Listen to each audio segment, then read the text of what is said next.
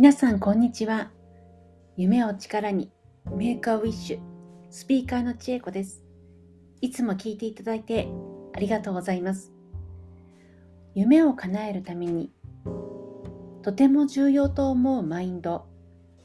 それは上がりすぎず下がりすぎずいつでも重要であるということ。私たちは引き寄せという言葉があるようにうまくいっている時はテンションが上がったやる気が出たというふうに言いますし何かあるとやる気がなくなりました。もうやめたいです。そんなふうに言う方がとても多いです。ですけれども上がるも下がるも当たり前です。なぜなら私たちの世界は陰と陽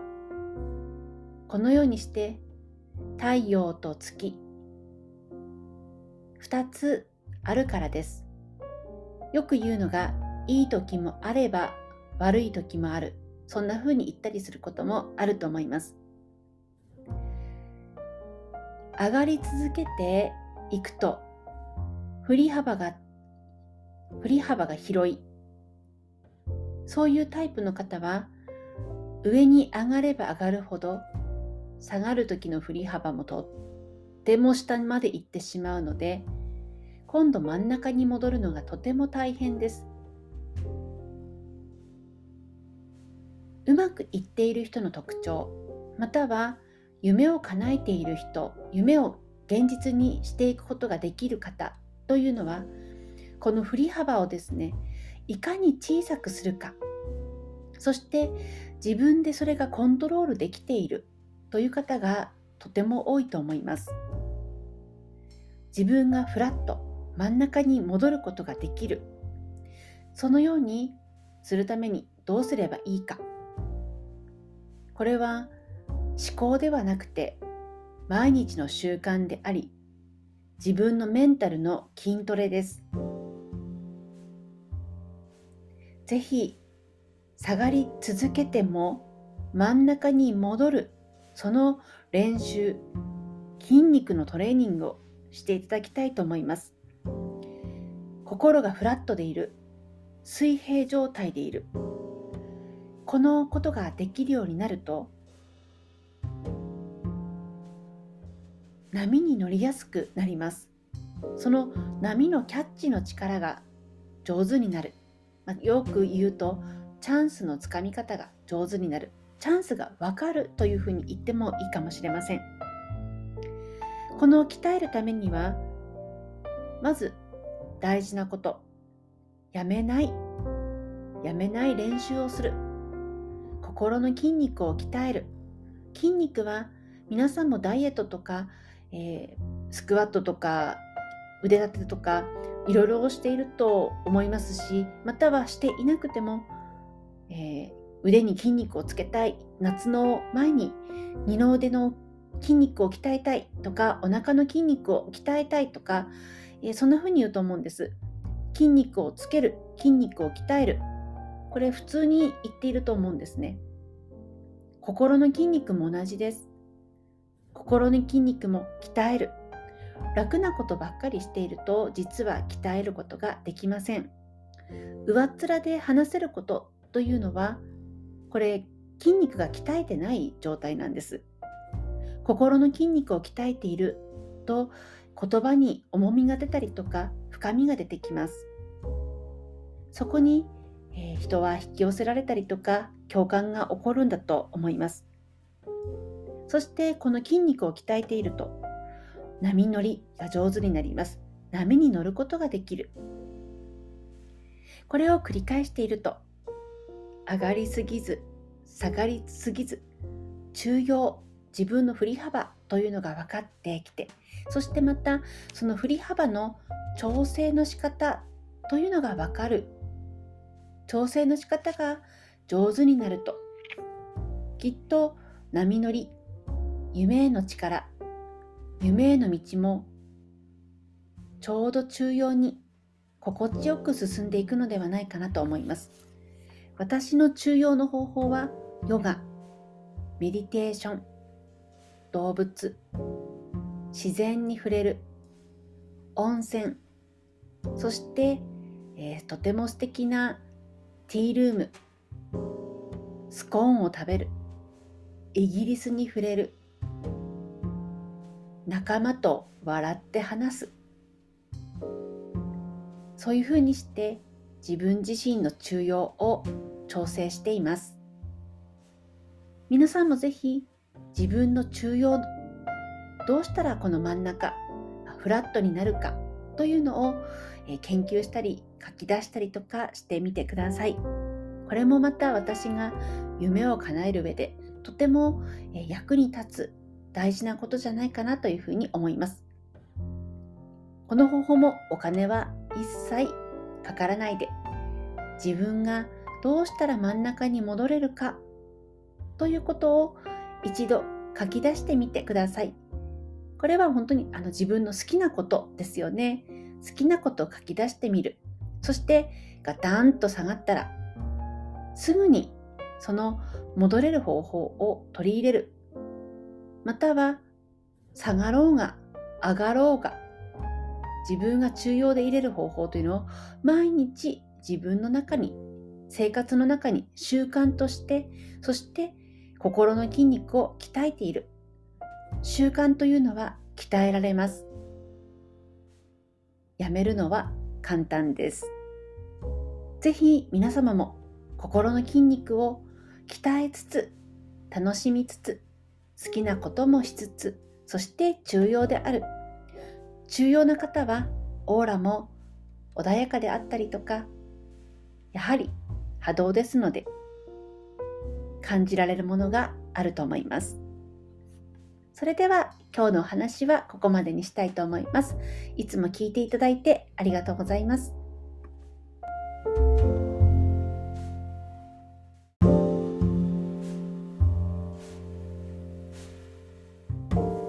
皆さんこんにちは。夢を力にメイクアウィッシュスピーカーの千恵子です。今日のトピックは夢を持つこと学ぶことはどんな環境でも何歳でもできるということをお話ししようと思います。私は20年前、え、今で言うとインターネットもなかった時代ですね。あったかもしれないですが ADSL 回線そんな時代です。その時に何を思ったのか一生懸命お菓子作りを学んでいた時期があります。実はお菓子を学ぶって材料費がとってもかかるので学び続けることは意外と私の中では、まあ、ハードルが高かった出来事の一つになるんですけれどもどうして学んだかというと、まあ、その先生の一つ一つの言葉がえとても響く。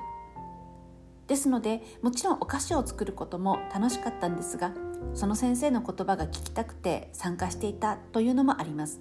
そしてその先生も私の中にある何かを感じてくださったのか、えー、調理師専門学校での、えー、お菓子の、えー、講師として、まあ、その先生呼ばれていたんですが、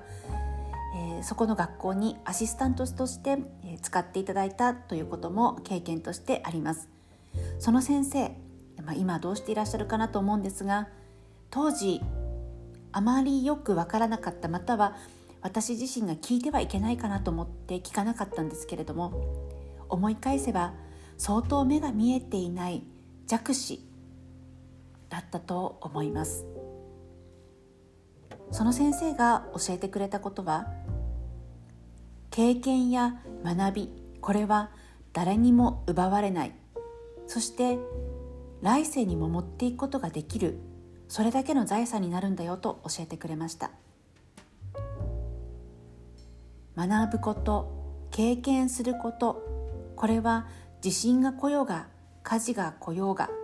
または誰かに、えー、例えば裏切られたとか奪われたとしても自分の中にある学び経験知識これは奪われません。20年前にこのことを知ってから私自身自分の人生の中で物を買う時物を買うよりだったらこの知識経験学習の方に重きを置いてきたかなと思うんですが多くの方に、千恵子さんの学習欲はと言われるのは、え、この経験があったからになります。それから、え、私は今ですね、え、あることに対してかなり時間をかけて学ぶという決断をしましてスクールに通っているんですけれどもそこでとっても驚いたことがあるのでこの話をシェアしたいと思います。今私が学んでいることは自分の中での、え、自分の中でですねエグゼクティブマネージャーマネジメント、えー、なんかそういう方が、えー、学ぶものと勝手に思っていたんです。なので自己紹介そのスクールの始まりの自己紹介の時に、まあ、30人以上画面にこう集まるわけです。そして、えー、半年近くずっと学びが続いていくんですけれどもその自己紹介の中でお一人お一人の、えー、なんでここに来ようと思ったか。あと、えー、それぞれの環境の話をしていくんですけれども。まずびっくりしました。例えばなんですが今、えー、育休中で来年会社に戻る時に自分の頭の中がしっかりと、えー、その職場に戻れる状態を作るためにはこの学びが必要だった。と言って本当に大きなお腹をさすりながら座っているのも大変な時もあると思うんですがそんな環境の中で学ばれているという方やもちろん経営者層ですね、え、経営者の方が、え、時間をやりくりして学ばれていたりとかあとは、え、海外の方もいらっしゃいます。時差があったり、え子育て中、え授乳していますとか本当に時差で真夜中から受講をしてえ子どもさんがこう起きてくる時間授乳が始まってですけれども学びたい。その理由はもう自分の人生に必要だと思ったから。だからご主人に理解を得て、えー、ご家族の準備をしてここに来ていますという方だったり本当に皆さんいろんな環境もう自分の人生をですねやっぱり変えたい。そしてより良くしたい。そして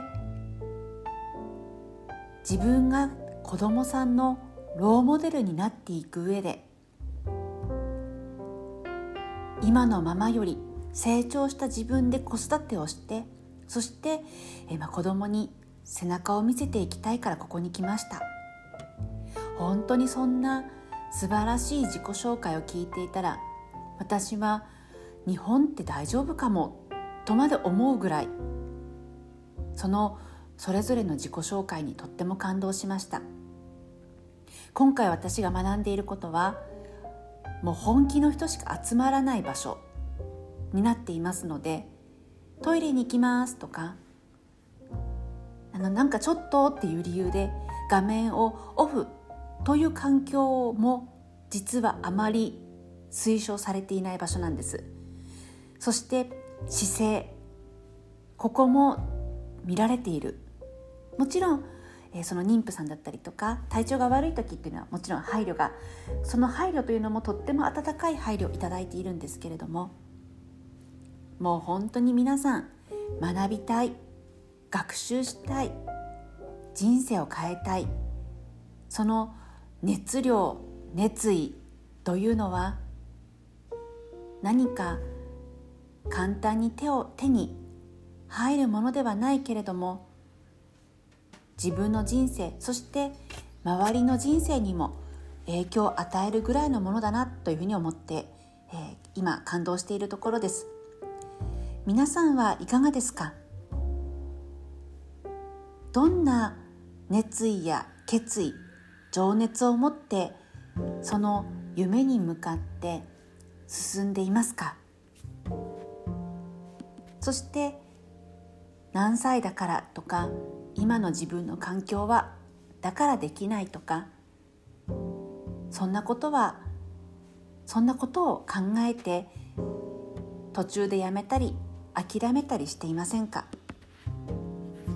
では今日の話を終わります。